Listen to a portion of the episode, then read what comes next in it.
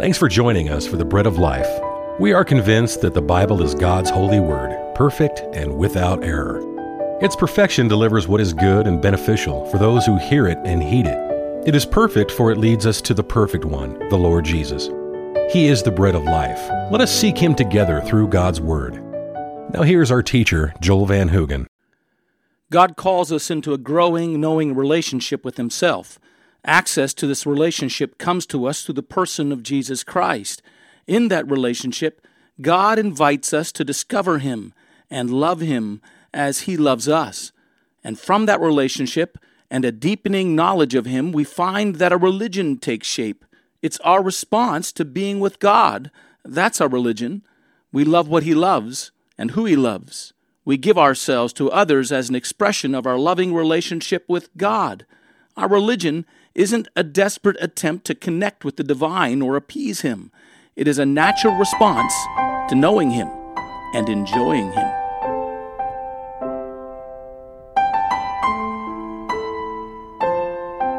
A right knowledge of God, a knowledge not developed out of intellectual study or sentimental wishful thinking, but developed out of a profound, attentive relationship with Him will result in a duty of love, a properly informed relationship with God that will give us properly informed relationships with others.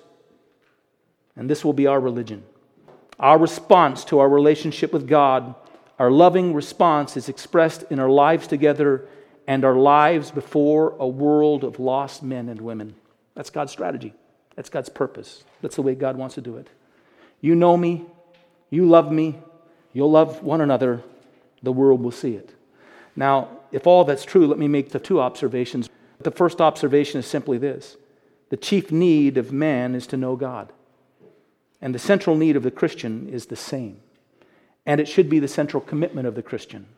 And again, it's not an intellectual knowledge, and it's not a sappy sentimentalism either. And it's not something where you come up with ideas about what you'd like God to be like to accommodate your life. It's knowing Him. It's having a relationship with Him. It's walking with Him on a daily basis. It's interacting with Him and engaging Him. Your interaction and engagement with God will draw you nearer to one another, will draw the body nearer to one another, will cause us to love one another. It will become our committed religion, not simply to share knowledge with one another, but to share His life with one another. The central commitment of the Christian, again, is to know God. If this is true, then the knowledge of God, His attributes, His ways, His will, He should be the primary theme of all of our preaching and all of the teaching of the church. If it's true that the primary pursuit of the church ought to be, and the Christian ought to be, and the primary need of all men is to know God, then the primary theme of our conversations and the primary theme of our communication and our instruction and our teaching and our preaching should be God talking about him, speaking of his life. Not only this, but if the Christian is living out a love relationship with God, he or she will not be satisfied with teaching in their churches and among themselves that ranges too far from this theme of God. That will be the theme they'll want more than anything else. Himself, His glory, His majesty, His wonder, His goodness, his greatness, that will be what they want. That will be the food that gets put on their plate that they have the greatest appetite for. That's what they'll want to feed in. They'll not simply want practical advice. They'll not simply want to load up doctrinal statements about their positions to hold between one another. They'll want to, in all of it, know God, discover Him, see Him, find Him. It'd be interesting if there was a way to collect data on the amounts of time that is spent in pulpits across the country in the discussions and the various dis- subjects that are pursued and spoke about to find out what percentage of time is spent on the essence and nature of God Himself. What portion of time in the sermons is spent in lifting up God and holding Him forth and instructing people in an understanding and a better appreciation of His infinite glory and his loftiness and his mercy and his justice and of his abounding love towards mankind.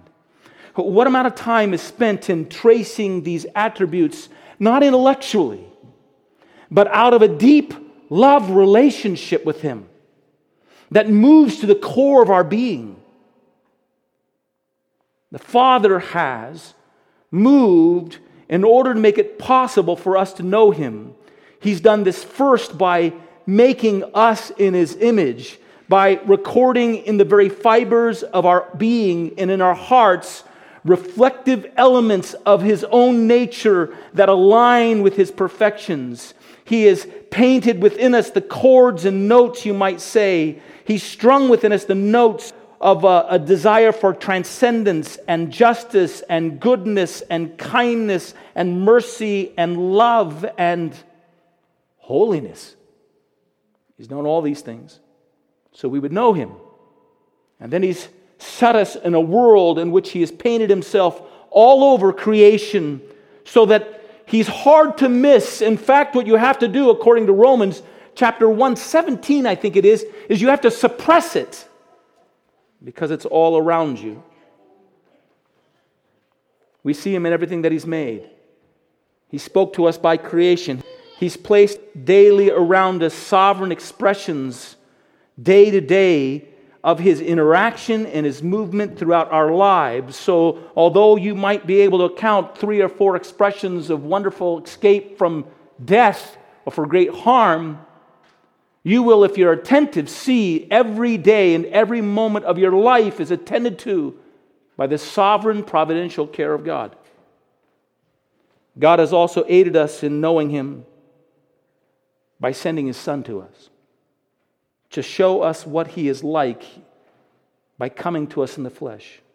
The earthly life and ministry of the Lord Jesus makes us know what God prioritizes and what we should know of Him. God, in a sense, sent the Lord Jesus to us to be the first and leading and most complete and fulfilling expression of his own life. And what God shows us in the life of the Lord Jesus is what I want you to know about me more than anything else. And it's not the philosophical ideas of his infinitude, although that's wonderful. The first thing that he wants us to know is that he's gentle and loving, and he cares for us, and he heals, and he's compassionate, and yet all the while, he is uncompromisingly holy. In Christ, God is inviting us to draw near and see how He Himself would be before us, for He is before us in Jesus Christ. Jesus said it, I think, in an answer to Philip If you've seen me, you've seen the Father. The Lord Jesus came to manifest the glory of God before us, and He did. He came to show us that God was winsome and attractive and full of graciousness. And lost people need to know God. It is the failure to know Him that allows for them to recede further and further away from Him. The Western man is in a rush away from God, but part of it is because there has been allowed in their minds for them to create a caricature of God that they're fleeing from. And the one thing that we could do to slow this rush away from God is to let them know what God is really like. It's to correct their notions. If a man in the Western world tells me that he doesn't believe in God, my first response is, What God don't you believe in? I probably don't believe in him myself. But as you let him tell you, you might correct him by saying, Now can I tell you the God I do believe in? And can I tell you that this God is revealed to us most perfectly and fully for us to see in the person of Jesus Christ? But to be able to do that, to be able to really show them, you got to know God. You got to have a relationship with Him. You got to live your life before Him. The Lord Jesus was not simply content. The Father wanted to express the life and knowledge of Himself to us by sending the Lord Jesus. The Lord Jesus wanted to advance us in that knowledge by sending to us the Holy Spirit. The Holy Spirit comes to continue to bring this witness of God before our lives. He comes actually to come within us so that the actual active point of this relationship with God is not simply alongside of us, but in the nearest place possible, whispering His life and His presence into our very hearts a relationship where we can know God from day to day by the presence of the Holy Spirit speaking the life of Jesus to us. Jesus said when he left that he wouldn't leave us without a representation, of himself. It wouldn't be that we'd be left behind trying to think, and his disciples wouldn't be left behind trying to think, now, now what was it that he said to us? What was, he, what was it that he was trying to teach us? Uh, what were some of those things that he did?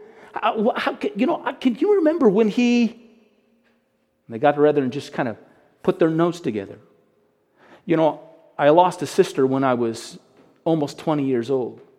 The most devastating element of losing this sister who I love very much was it only took a matter of weeks for her to become fainter and fainter to my recollection. I couldn't remember what her hands felt like. I couldn't remember what her hair smelled like. I couldn't remember what it was like, what she felt like when I gave her a hug, although I know it was warm. I couldn't quite capture the sound of her voice. It was all becoming quite distant, and it was very distressful for me. I remember one day just weeping because she was becoming a spectral element in my life. She was becoming further and further distant. You know what God's comfort was? Joel, as your sister becomes more and more distant from you, do you not see that I'm becoming more and more near? I was coming to know God, experience Him, feel Him. He was pressing in closer and closer to my heart.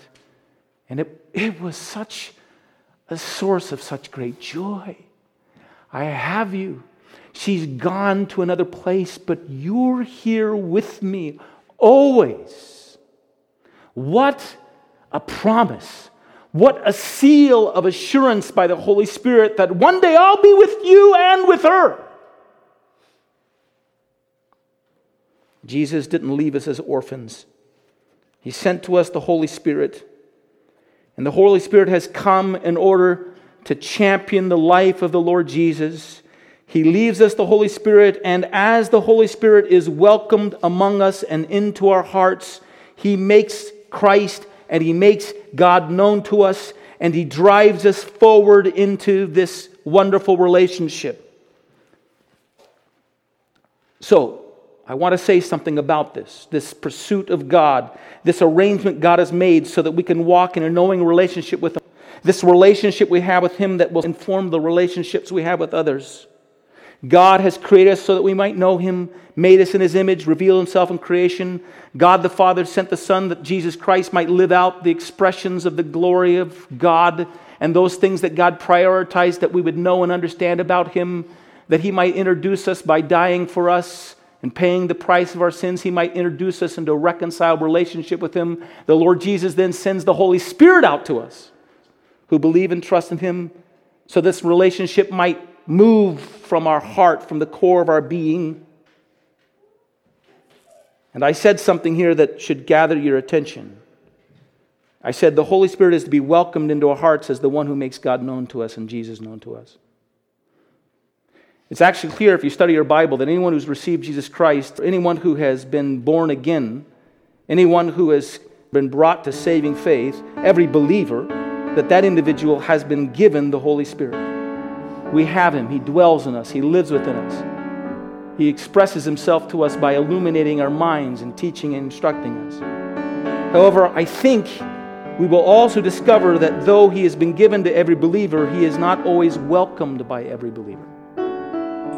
You've been listening to The Bread of Life, a ministry of the Bread of Life Fellowship in Boise, Idaho. For a copy of this broadcast, just call us at 208 331 4096.